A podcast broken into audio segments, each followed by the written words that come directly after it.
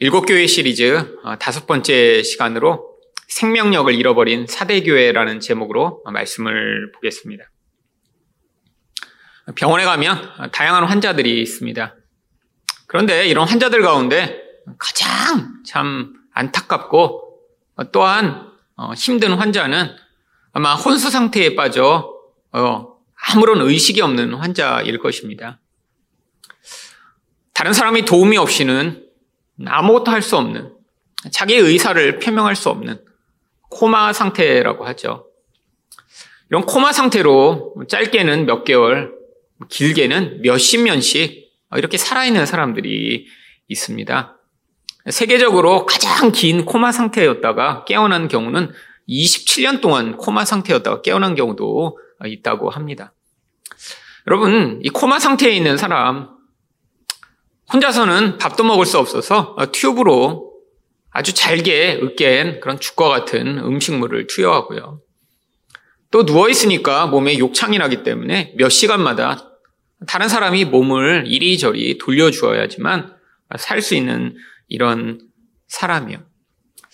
참 살아있다라고 하기에도 애매하고 죽었다라고 하기에도 애매한 그런 환자일 것입니다. 그런데 교회 가운데도 이런 영적 코마 상태에 있는 교회가 있습니다. 바로 오늘 우리가 함께 보고자 하는 사대 교회입니다. 이 사대 교회에 대해 예수님이 1절 하반절에서 이렇게 말씀하십니다. 내가 내 행위를 아노니 내가 살았다 하는 이름은 가졌으나 죽은 자로다. 명목상으로만 살아있다라고 하는 거죠. 아니, 교회 건물도 있고, 사람도 모이고, 뭐 예배도 드리고, 뭔가 교회가 있는 것 같은데, 영적으로 보면 실제로는 죽었다라고 하는 것입니다. 알맹이가 빠져버린 것이죠. 진짜 교회가 존재해야 되는 목적을 성취할 수 없는 그런 교회의 모습이죠. 이것이 바로 영적 코마 상태에 있는 다른 말로 하면 생명력이 사라진 교회일 것입니다. 그렇다면 영적 생명을 잃어버린 교회는 어떻게 되나요? 첫 번째로 온전한 행위를 할 수 없습니다. 2절 맨 마지막 부분을 보시면 내 하나님 앞에 내 행위의 온전한 것을 찾지 못하였노니 예수님이 이 사대교회에는 온전한 행위가 아무것도 없다라고 말씀하십니다. 이 여기에서 이 온전한이라고 하는 단어는 원래 어떤 물컵 같은데 물이 가득 채워진 상태를 이야기하는 것입니다. 다른 말로 얘기하면 충만한 것이죠. 도대체 뭐가 교회에 요구하는 그런 충만한 상태일까요?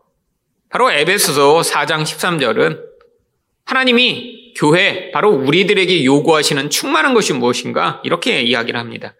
우리가 다 하나님의 아들을 믿는 것과 아는 일에 하나가 되어 온전한 사람을 이루어 그리스도의 장성한 분량이 충만한 데까지 이르리니. 바로 온전함, 그게 바로 예수 그리스도의 그 장성한 분량이 충만한 상태라고 하는 것이죠.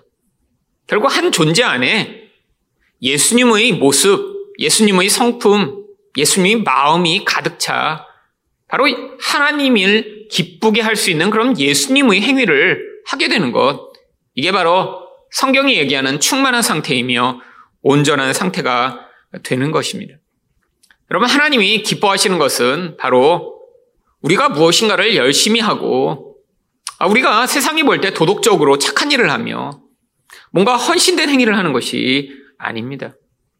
아무리 겉으로 헌신되고 아무리 충성된 일을 할더라도 그 본질 안에서 그것이 하나님 중심적이며 하나님을 기쁘게 하는 그런 온전한 마음의 본질로부터 말미암지 않는 모든 행위는 하나님 앞에 가식적이며 교만한 행위인 것이죠. 얼마나 많은 사람들이 헌신을 하지만 자기를 위해 헌신하고 있나요? 얼마나 많은 사람들이 헌금을 하면서도 자기 의를 내세기 위해 헌금을 하나요?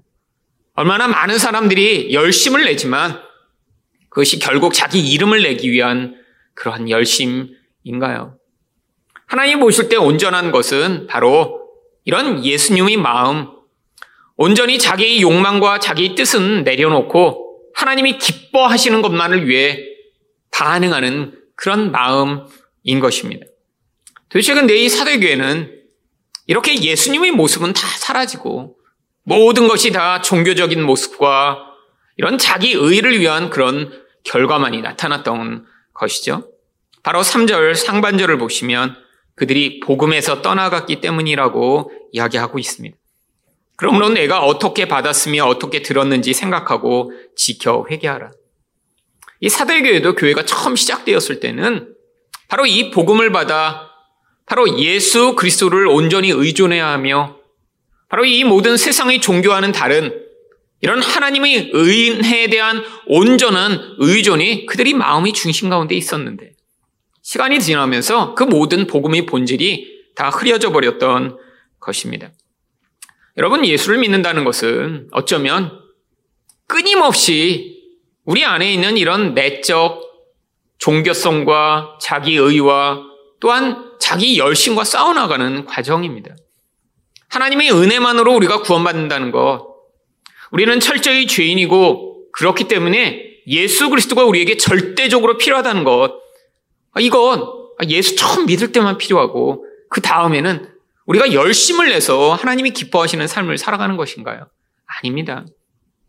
여러분, 바퀴벌레가 아무리 노력하고 애쓰고 최선의 것을 만들어내더라도 그것이 인간을 기쁘게 할 수 없는 것처럼 인간의 본질 안에서 말미암는 어떤 것도 우리 하나님을 기쁘게 할 수 없습니다. 그래서 하나님이 인간에게 바로 이 인간의 육신적인 모습은 다 제거하시고 우리 안에 새로운 영으로 성령을 주셔서 바로 예수님의 마음으로 우리가 반응하고 순종하고 따라갈 때만 하나님을 기쁘게 하는 그런 결과가 나타나도록 하신 것입니다. 그런데 그러기 위해 가장 필요한 것이 무엇인가요?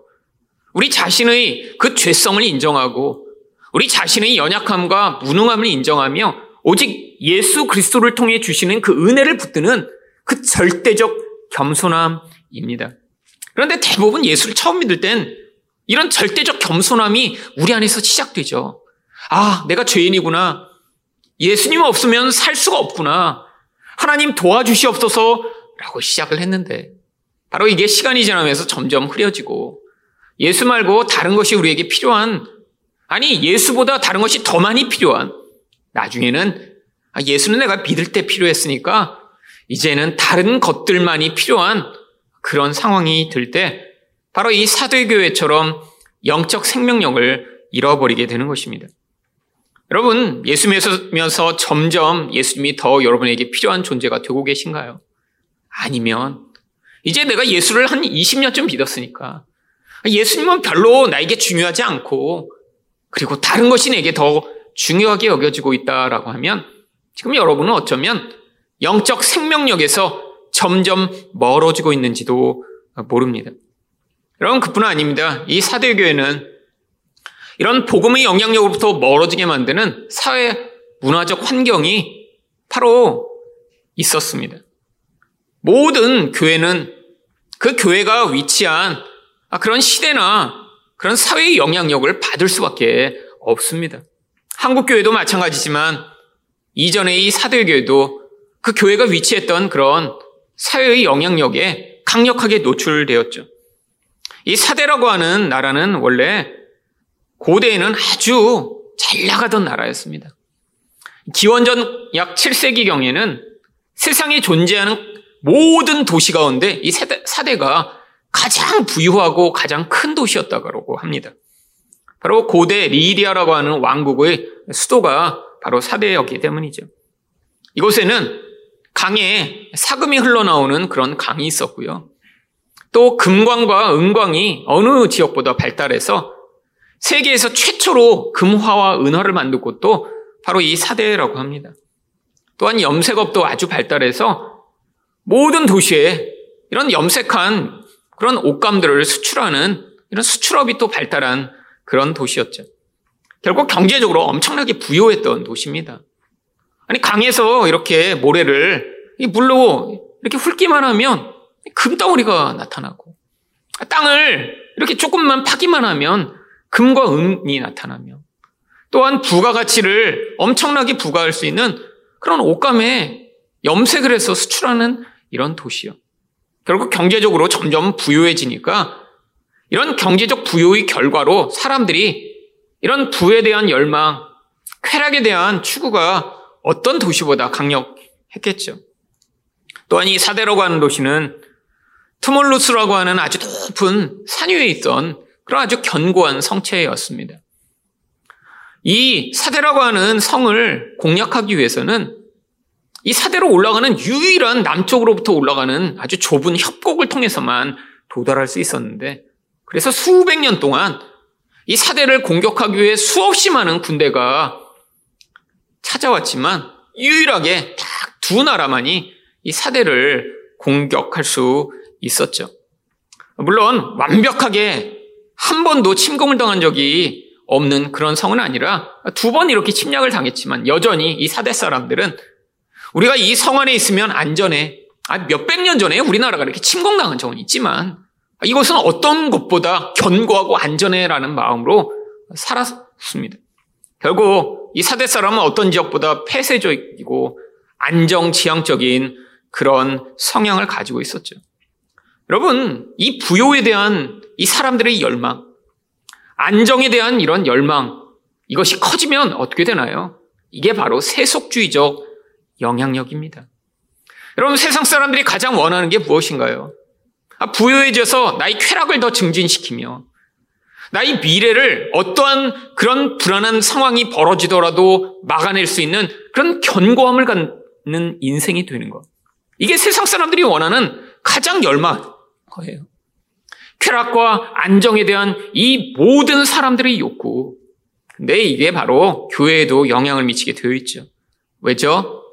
바로 그 시대의 영향력이 교회에 있는 모든 사람들의 그 마음이 본질에서 떠나가기 시작할 때 결국 사람들이 열망하고 사람들이 바라는 것을 똑같이 바라며 아니 하나님의 힘을 빌어 다른 사람들이 이렇게 부유해지고 다른 사람들이 저런 견고함을 얻게 되는 그 똑같은 것들을 오히려 하나님에게 열망하는 이런 기복주의적 경향이 나타나게 되어 있는 것입니다.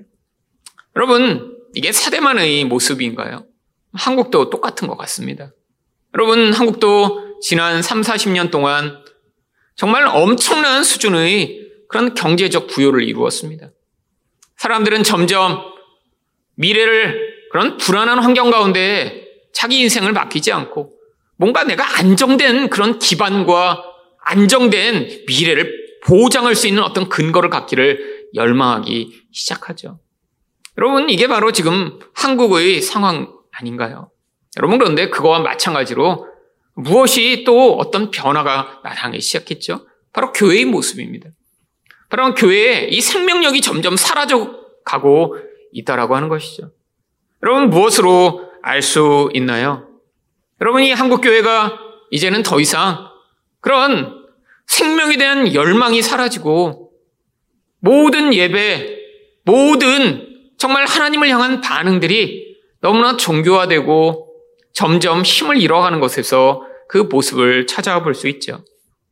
생명에 대한 열망이 사라지니까 다른 사람들을 전도하고 교회로 이끌어 함께 그 복음의 길 가운데 걸어가는 이런 일들도 이제 점차 낯선 일이 되어가고 있습니다.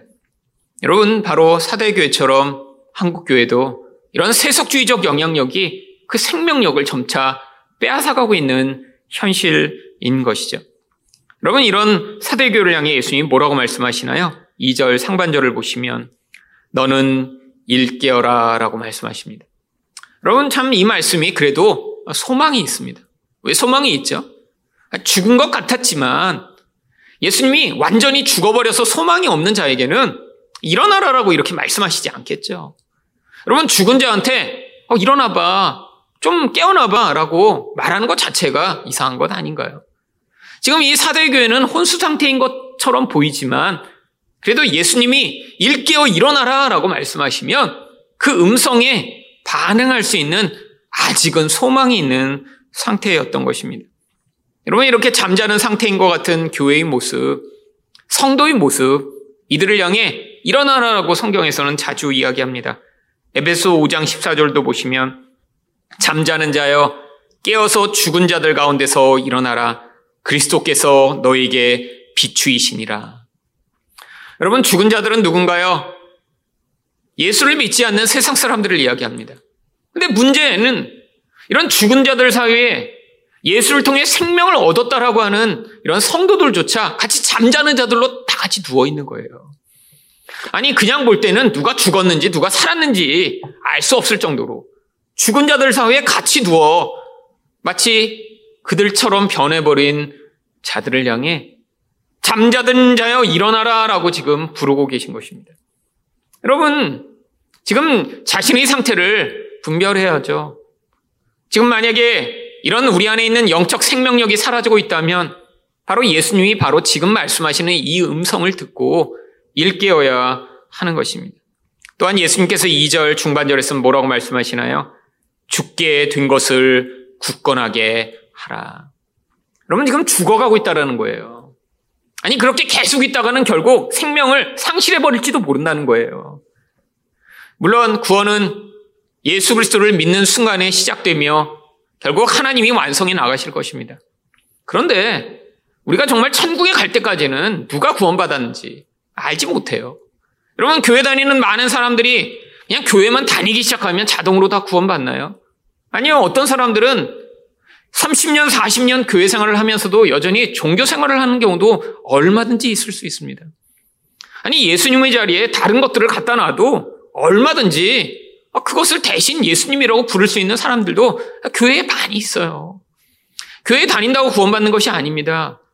결국 하나님의 은혜가 그의 삶에 끊임없이 나타나고 아 이렇게 생명력으로 말미암는 결과들이 삶에서 나타나지 않고 있다면 지금 심각한 상황 이라고 하는 것이죠.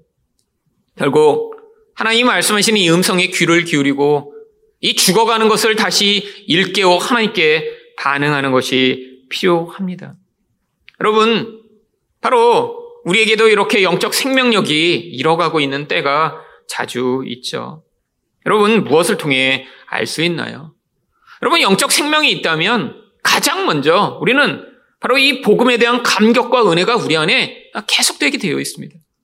하나님 말씀에 대한 그 사랑이 우리 안에서 계속 일어나게 되어 있죠. 여러분, 연애하는 사람도 연애 초기에는 상대방을 보고 싶고 상대방과 전화를 해서 목소리만 들어도 행복하고 자꾸 만나고 싶고 그렇죠. 여러분 그런데 이 연애 감정이 쉽게 되면 어떻게 되나요? 나중에는 별로 그 사람에 대한 관심이 없어요. 목소리 별로 듣고 싶지 않습니다. 매일처럼 처음에는 밤을 새워 통화하던 사람도 나중에는 일주일에 한 번 통화해도 그게 별로 즐겁고 행복하지 않고 일주일 동안 자기가 통화 한 번 하지 않고 지났다는 사실도 잊어버리게 되는 경우들이 많이 있죠. 보통 연애 3년, 4년, 5년 이렇게 한 사람들이 그렇습니다. 그냥 뭐 식구 같대요. 그러다가 이렇게 나중에 결혼하지 못하고 헤어지는 경우들이 얼마나 많이 있나요? 여러분, 하나님과의 관계도 그렇습니다. 여러분, 이 성경, 하나님의 말씀, 여러분, 얼마나 깊고 얼마나 풍성한가요? 여러분, 저도 몇십 년 동안 성경 연구를 해왔지만 여전히 하나님 말씀을 연구할 때마다 야, 여기 이런 내용이 있었네. 아, 이런 경우가 정말 아직도 계속됩니다. 특별히 이제 올해 저희 수요 어, 모임에서 히브리서를 이제 공부를 시작했습니다. 근데 솔직히 제가 성경 연구를 뭐 해왔지만 히브리서는 제가 깊게 연구한 적이 없었어요. 그래서 이제, 이제 특별히, 아, 이제 저도 이 히브리서가 신약에서 가장 어려운 책 중에 하나거든요. 아, 그래서 이제 작년부터, 작년 말부터 이제 수요 모임을 위해 히브리서를 제가 다시 연구를 시작했습니다. 근데 정말 저도 뭐 내용이야 다 알죠. 뭐 옛날에 뭐 책도 읽었죠. 아, 그리고 대충 무슨 이야기인지는 알 수 있죠. 근데 자세히 지금 이제 보고 있습니다. 하나하나 원어를 찾아가며 그게 무슨 의미인가 연결해 가며 그 말씀이 나와 있는 구약의 성경을 가서 또 그 부분을 다시 깊게 찾아보고 요즘 내가 이렇게 히브리서를 보면서 와, 정말 이 성경이라는 거는 정말 끝이 없는 그런 정말 깊은 우물 같구나라는 사실을 새롭게 깨닫습니다. 이전에 다 알고 있다고 생각했는데 아는 게 아무것도 없었다라는 사실을 또 깨닫는 거예요. 여러분, 말씀이라는 이렇게 깊습니다. 인간이 아무리 하나님을 더 알려고 해도 그 말씀을 통해 계시한 그 하나님의 풍성함을 우리 일생을 통해 어떻게 다 알 수 있나요? 우리는 그 하나님의 일부밖에 알지 못하는 것이죠. 여러분, 우리 안에서 이런 말씀에 대한 사랑이 사라지고 있다면, 아니, 내가 이미 다 알고 있는 것, 아니, 뭐 성경에 다 똑같지. 라고 하며 모든 감격이 사라지고 있다면, 이게 바로 생명력이 사라지고 있는 가장 대표적인 예이겠죠. 여러분, 이 영적 생명력은 세상의 세속주의에 또한 깊이 영향을 받게 되어 있습니다. 여러분, 세상의 세속주의는 결국 사람들에게 쾌락을 증진하며 안정을 추구하는 방식으로 나타나게 돼 있죠. 여러분, 쾌락이 무엇이죠? 재미를 추구하는 것입니다. 감각적 만족을 더 극대화하는 것이죠. 여러분, 말씀에 대한 사랑이 사라지며 하나님에 대한 관심이 점점 멀어지게 되면 그 사람의 중심에 무엇이 점점 찾아오나요? 감각적 만족을 추구하는 그런 경향성이 점점 깊어지게 되어 있습니다. 뭐 좀 재밌는 거 없나? 뭐 좀 맛있는 거 없나? 뭐 좀, 아, 그럼 나를 흥분시킬 만한 것 없나?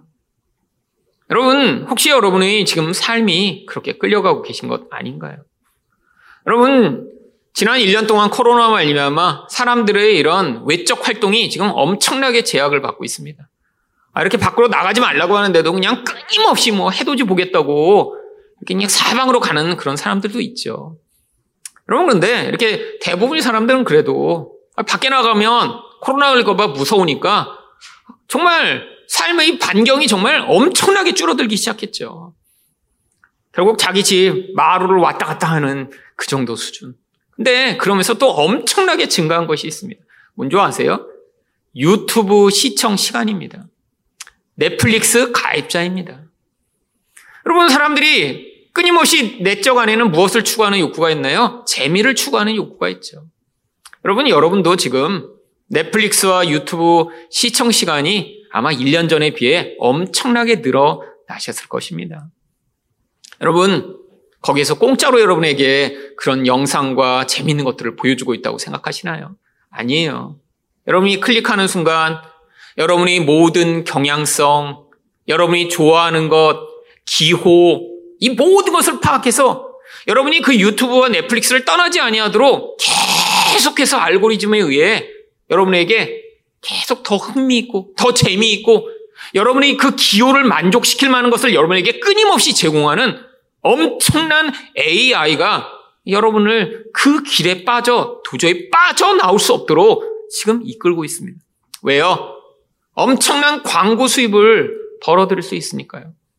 여러분, SNS가 왜 사람들이 그렇게 아, 서로의 그런 정보를 알 수 있는 공간을 마련해 주나요? 여러분, 페이스북이 무슨 자선 사업가라 여러분에게 아, 그런 사람들에게 자기 정보를 알수 있는 그런 장을 마련해 주는 것 아닙니다. 여러분, 페이스북의 96%의 수익은 여러분들이 클릭하면서 보는 그 상황에 나오는 광고 수입에서 나오고 있어요. 여러분이 거기서 좋아요를 누르는 순간, 아, 이 사람은 여행을 좋아하는구나. 그래서 계속해서 여행, 그런 광고를 띄워주고. 아, 이 사람이 아기 용품을 이렇게 보는 걸 보면서, 어, 이 사람은 지금 아기가 생겼구나. 그래서 아기 광고를 띄워주고. 계속해서 그 사람이 좋아할 만한 컨텐츠를 제공하며 결국 돈을 벌고자 하는 거죠. 여러분, 사람들이 더 많은 시간을 보내야지만 수입이 올라가기 때문에 모든 그런 인터넷 회사들은 어떻게 하면 자기 사이트에 찾아온 사람이 더 많은 시간을 보낼지를 지금 수천 명의 사람들을 동원해서 연구하고 바로 그 덫을 사람들의 영혼에 심어 도대체 한 번 접속하면 떠날 수 없도록 만들고자 애쓰고 있는 것입니다. 여러분, 그래서 여러분이 그렇게 한 번 접속하면 끊지를 못하는 거예요.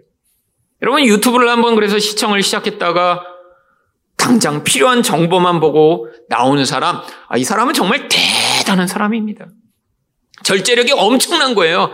뭐를 해도 성공할 수 있는 사람이죠. 대부분의 사람은 어떻습니까? 뭐 하나 찾아보려고 들어갔는데 연관된 게 너무 많아요. 근데 연관된 게 재밌어. 그래 보다 보면 어머, 밥 먹는 것도 잊어버리고 2시간, 3시간 몰두했다 나오는 경우들이 많죠. 여러분, 뭐 하고 있는 것입니까? 쾌락의 노예가 된 것이죠. 여러분, 말씀을 읽다가, 어, 밥 먹는 거 잊어버리면서 두세 시간 읽어보고, 어머, 세 시간 지났네? 이런 사람은 없어요. 그럼 말씀을 읽다 밥 먹는 거 잊어버리고 이렇게 두세 시간 있는 사람 주변에 한번 있는지 한번 물어보세요. 옆에 사람한테 물어보세요. 여보, 밥 먹는 거 잊어버리고 성경 읽어본 적 있어? 여러분, 특별한 은혜가 임했던 어떤 순간에 그렇게 일생에 한 번 경험할까 말까 한 그런 은혜죠. 근데 지금 우리 삶은 어떤가요? 이 쾌락에 대한 욕구가 우리를 지배해 말씀에 대한 생명력을 다 떠나가게 만들고 두 시간, 세 시간 아니 어떤 사람들은 밤을 새면서 계속해서 인터넷에 매여 있는 여러분 그런 비참한 상황이 되고 있죠. 여러분 거기서 들어오는 그런 영향력이 사람의 생명력을 점점 짓밟습니다. 사람 안에 점점 다른 사람에 대한 부러움이 커져가고 나의 삶에 대한 비교의식은 점점점 커져가며 내 미래에 대한 불안은 점점 커져가게 만들고 하나님에 대한 관심은 점점 잃어버리게 만들며 결국 이런 영적 생명력이 사라진 4대 교회처럼 만들어가고 있는 것이죠. 여러분, 만약에 지금 여러분이 그런 상황을 지나가고 계시다면 지금 여러분이 심각한 상황, 영적 생명력을 잃어가고 있는 상황인 것입니다. 바로 이들을 향해 예수님이 뭐라고 말씀하시나요? 잠자는 자여, 일러라, 깨어나라 라고 말씀하고 계신 것입니다. 두 번째로 영적 생명을 잃어버린 교회는 어떻게 되나요? 예수님의 오심을 준비할 수 없습니다. 3절 하반절입니다. 만일 일깨지 아니하면 내가 도둑같이 이르리니 어느 때에 내게 이르는지 내가 알지 못하리라. 이렇게 계속 잠자고 있다가는 예수님이 오시는 것을 준비할 수 없다라는 거예요. 여러분, 우리가 일깨워야 하는 중요한 이유가 무엇인가요? 지금 예수님이 곧 오실 것입니다. 근데 준비해야 되는 거예요. 준비해야 되는 거예요. 여러분, 그래서 데살로니가 전서 5장 4절은 무엇이라고 얘기하나요? 형제라 너희는 어둠에 있지 아니함에 그날이 도둑같이 너희에게 임하지 못하리니. 여러분, 빛 가운데 있는 자, 바로 예수님과의 관계가 계속해서 발전하며 하나님의 은혜 가운데 이렇게 깨어 있는 자들은 이 세상이 이렇게 예수님은 오시지 않는 것처럼 이야기하고 있는 이런 현실 가운데서도 우리 하나님이 이 세상 가운데 왕으로 통치하시며 결국 언젠가 오실 것에 대한 그런 마음을 가지고 그 예수님을 맞이할 수 있는 것이죠. 여러분, 바로 그래서 마태복음 24장 42절부터 44절까지 예수님이 이렇게 말씀하십니다. 그러므로 깨어 있으라 어느 날에 너희 주가 임할는지 너희가 알지 못함이니라. 너희도 아는 바니 만일 집주인이 도둑이 어느 시각에 올 줄을 알았더라면 깨어 있어 그 집을 뚫지 못하게 하였으리라. 이러므로 너희도 준비하고 있으라 생각하지 않은 날에 인자가 오리라. 여러분 준비해야 합니다. 무엇을 준비해야죠? 여러분 시간이 정해져 있다면 예수님이 정말 어느 때에 오신다면 지금 우리가 이렇게 살 수 있나요? 나의 쾌락과 나의 안정과 나만을 위한 삶을 살 수 있나요? 여러분, 이 세상이 정말 끝이 있다면 이렇게 살 수 있을까요? 여러분, 우리 안에 이 예수님의 오심에 대한 이런 기대가 사라지고 있는 것, 아니, 예수님이 안 오실 것 같다라고 생각하고 있는 것, 이것이 바로 영적 생명력이 우리 안에서 사라지고 있는 증거죠. 여러분, 물론 정말 예수님이 하늘에서 구름과 함께 오실 그것을 눈으로 보게 될 그런 성도들이 정말 나중에 있을지도 모르죠. 하지만 개인적으로는 죽음을 통해 우리 예수님을 만날 날이 다가옵니다. 여러분, 그게 언제 올지 우리가 어떻게 하나요? 여러분, 시간이 얼마나 빨리 지나가고 있나요? 여러분, 나이가 드실수록, 어, 정말 1년이 이렇게 지나갔나? 아니, 내가 그, 이렇게 나이를 먹었나? 아, 이런 고백들을 금방 하게 됩니다. 여러분, 지금 시간이 금방금방 지나가고 있어요. 결국 예수님을 만날 날이 곧 다가오고 있는 것입니다. 여러분, 우리가 결국 이 예수님이 다시 오심에 대한 예수님을 만날 것에 대한 이런 기대와 소망을 다 잃어버리게 되면 모든 사람은 지금 눈에 보이는 현실밖에 바라보지 못하고 그렇게 살게 되어 있죠. 여러분, 우리가 이 땅에서 준비해야 될 가장 중요한 준비가 무엇인가요? 바로 예수님의 신부로 준비되어야 되는 것입니다. 여러분, 예수님의 오심은 성경에서 아주 중요한 두 가지 의미를 가지고 있습니다. 한 가지 의미는 바로 신랑 대신 예수님이 신부된 우리들을 맞이하기 위해 오시는 것이죠. 또 한 가지는요, 이 예수를 믿지 않는 자들에 대한 무서운 심판 주로 예수님이 오심을 성경이 이야기를 합니다. 바로 신부를 데리러 오는 신랑의 비유를 마태복음 25장 1절에서 찾아볼 수 있습니다. 마태복음 25장 1절부터 5절을 보시면 그때 천국은 마치 등을 들고 신랑을 맞으러 나간 열 처녀와 같다 하리니 그 중의 다섯은 미련하고 다섯은 슬기 있는 자라 미련한 자들은 등을 가지되 기름을 가지지 아니하고 슬기 있는 자들은 기, 그릇에 기름을 담아 등과 함께 가져갔더니 신랑이 더디움으로 다 졸며 잘세. 여러분, 고대에는 이렇게 신부집에 신랑이 신부를 데리러 와서 신부집에서 잔치를 한 뒤에 신부를 데리고 떠나갔습니다. 근데 신랑이 멀리서 오니까 지금 신부와 신부 들러리들이 지금 기다리고 있는 거예요. 여기 나와 있는 이 열처녀는 바로 이 신랑을 맞이하는 신부 들러리들입니다. 그런데 지금 신랑이 먼 곳에서 오는지 어, 예정된 시간보다 지금 늦게 와요. 밤이니까 이렇게 등불을 들고 기다려야 되는데 이 미련한 처녀들은 기름을 준비하지 않았습니다. 한 시간 정도 탈 정도면 막 오겠지. 생각한 것보다 늦게 와요. 근데 미련한 처녀들은 준비하지 않습니다. 아니, 어떻게 되겠지? 그러다 모두 다 졸며 자요. 여러분, 슬기로운 처녀들은 깨어서 기다린 것이 아닙니다. 생각한 것보다 너무 늦어지는 거예요. 다 졸며 잡니다. 다 졸며 자. 그런데 그때 신랑이 예기치 않은 시간에 옵니다. 어떻게 되나요? 기름을 준비했던 처녀만 잔치 자리에 들어가고 나머지 처녀들은 들어가지 못합니다. 그럼 바로 그 이야기가 마태복음 25장 10절에 이렇게 나오죠. 그들이 사러 간 사이에 신랑이 오므로 준비하였던 자들은 함께 혼인잔치에 들어가고 문은 닫힌지라. 아니, 상식적으로 보면, 아니, 이렇게 같이 기다렸는데, 아, 그 기름 준비 안 했다고 이렇게 그냥 밖에 내쫓고 못 들어가게 하는 경우가 어딨나라고 하지만 이것은 바로 하나님 나라에 대한 비유입니다. 여러분, 준비하지 않았다는 건 뭐죠? 아, 신랑에 대한 기대, 소망, 아, 관계가 없었다는 걸 얘기하는 거예요. 여러분, 우리 인생 내내 신부로 준비하여, 아니, 마치 신부 들러리처럼, 함께 신부처럼 준비하여 그 신랑을 맞이해야 되는데, 인생 내내 다른 관심, 다른 생각, 다른 쾌락, 다른 안정을 추구하며 살다가 예수님과 관계없는 자로 결국 증명이 됐다는 거예요. 여러분, 교회 평생 다니지만 이 사람은 어쩌면 처음부터 예수님과 관계 없었다는 것들을 증명하는지도 모릅니다.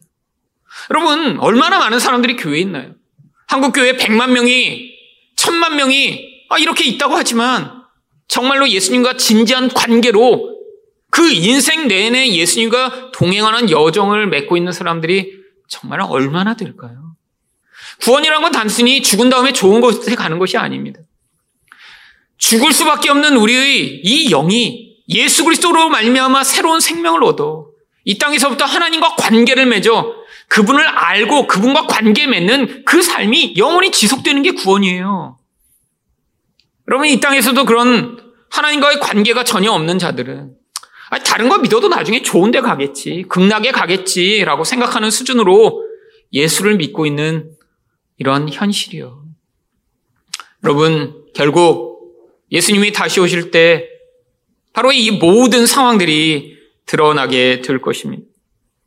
예수님과 관계없는 자들에게 예수님이 다시 오심은 어떠한 순간인가요? 바로 베드로후서 3장 10절을 보시면 그러나 주의 날이 도둑같이 오리니 그날에는 하늘이 큰 소리로 떠나가고 물질이 뜨거운 불에 풀어지고 땅과 그 중에 있는 모든 일이 드러나리로다. 소위 이야기하면 천지 개벽이 일어나는 날이죠. 여러분 바로 여기 나와 있는 이 주의날이 구약 성경에서 끊임없이 반복돼 예언되던 여호와의 날입니다. 이사야 13장 9절을 보시면 보라 여호와의 날 곧 잔혹히 분냄과 맹렬히 노하는 날이 이르러 땅을 황폐하게 하며 그 중에서 죄인들을 멸하리니. 여러분, 사랑의 하나님이 어떻게 이렇게 사람들을 멸하시고 이런 무서운 모습으로 임하실 수 있나요? 여러분, 만약에 우리 하나님이 이렇게 공의롭게 심판하시지 않는 분이라면 사실 이 세상에서 사실 하나님은 온전한 하나님이 되실 수가 없습니다. 여러분, 우리 안에 있는 가장 기본적인 하나님에 대한 기대감이 무엇인가요? 바로 이 공의에 대한 기대입니다. 우리 하나님이 무조건 다 용서하세요? 아니, 다른 사람들을 고통하게 하고 죄인과 악인들에 대해서 무조건 다 용서하세요? 여러분, 그렇다면 이 세상의 공의가 어떻게 되나요? 여러분, 하나님은 죄인들을, 악인들을 반드시 그래서 심판하실 수밖에 없습니다. 그런데 하나님이 판단하시는 기준이 무엇이세요? 우리도 똑같이 죄인이지만 예수 그리스도라고 하는 그 분을 통해 바로 은혜를 받은 자들만 이 심판에서 자유를 얻게 되는 것이죠. 결국 하나님 백성들이 이 예수님의 오심을 기다려야 바로 이 땅에서 예수 그리스도로 말미암아 의를 덧입어 그 심판대 앞에서 우리가 자유를 얻을 수 있는 것입니다. 그래서 요한계시록 16장 15절을 보시면 보라 내가 도둑같이 오리니 누구든지 깨어 자기 옷을 지켜 벌거벗고 다니지 아니하며 자기 부끄러움을 보이지 아니하는 자는 복이 있도다. 여러분 예수 그리스도의 오심을 준비하지 않은 자들은 결국 수치스럽고 부끄럽게 드러날 수밖에 없는 것이죠. 여러분 결국 예수의 생명이 우리 안에서 지금 충만하지 않다면 결국 이 사람은 예수님의 오심에 대해 아무 생각이 없는 거죠. 재림에 대한 생각, 죽음에 대한 생각이 없기 때문에 결국 이 땅에서 지금 내가 살아있는 동안 지금 나의 현실과 나의 쾌락을 증진시키는 일에만 인생 전부의 시간과 관심을 쏟으며 살겠죠. 여러분, 눈에 보이는 것에 의존하고 사는 사람들의 특징이 또 무엇입니까? 여러분, 눈에 보는 것은 계속 요동하게 되어 있어요. 그러니까 결국 눈에 보는 것에 근거하여 사는 사람은 끊임없는 불안과 두려움에서 벗어날 수가 없습니다. 여러분 이게 바로 재림 신앙이 없는 세상 사람들의 모습이죠. 여러분 여러분은 도대체 무엇에 근거하고 이 땅을 살아가고 계신가요? 여러분 세상은 아무리 눈에 볼 때 견고해 보이는 하늘과 땅이라고 해도 다 옷처럼 낡아 사라져 버릴 것이라고 이야기합니다. 세상에 견고한 게 없다라는 거예요. 견고한 게 없다라는 건 무슨 얘기인가요? 우리가 의존할 수 없다라는 거예요. 여러분, 우리가 의존할 수 있는 건 영존하신 우리 하나님 한 분밖에 없습니다. 아니, 영원하신 그 하나님의 말씀에 대한 약속밖에 없는 거예요. 여러분, 하나님이 말씀을 믿고 그 하나님을 믿는 자만이 그래서 이 세상이 코로나로 요동하고, 아니, 이 세상이 어떠한 변화를 통해 요동할지라도 견고할 수 있는 것입니다. 여러분, 점점 여러분이 인생 가운데 이런 생명력이 사라지고 있다는 증거가 그래서 바로 불안과 두려움으로 찾아오고 있다면, 아, 지금, 아, 내가 지금 이 생명력이 내 안에 사라져가서 내 미래가 두렵고, 아, 내 미래가 불안하고 걱정된다라고 여러분이 생각하고 계신 것이죠. 이런 생명을 얻는 길 가운데 끊임없이 싸워 이긴 자에게는 어떠한 약속이 주어져 있나요? 5절 말씀입니다. 이기는 자는 이와 같이 흰 옷을 입을 것이요. 내가 그 이름을 생명책에서 결코 지우지 아니하고 그 이름을 내 아버지 앞과 그의 천사들 앞에서 시인하리라. 여러분, 싸워야 하는 것입니다. 무엇을요? 점점 잠을 자게 만들며. 아니, 점점 세속화의 영향력으로 우리 눈을 멀게 만들며. 아니, 점점 예수님이 다시 오심, 그 예수님을 만날 날은 기대하지 못하게 만들고 지금 눈에 보이는 현실만을 보게 만드는 이 세상의 현실과 싸워 이길 때 예수님이 우리에게 입혀 주시는 이 거룩한 옷으로 말미암아 하나님 앞에 우리가 심판에도 불구하고 담대하게 설 수 있으며 생명책에 우리 이름이 기록된 것으로 영원한 하나님 나라에서 우리가 영생할 것에 대한 기쁨과 만족으로 살 수 있는 것입니다. 바로 끝까지 이런 영적 생명을 잃어버리지 아니하고 예수의 은혜를 붙드는 여러분 되시기를 예수의 이름으로 축원드립니다.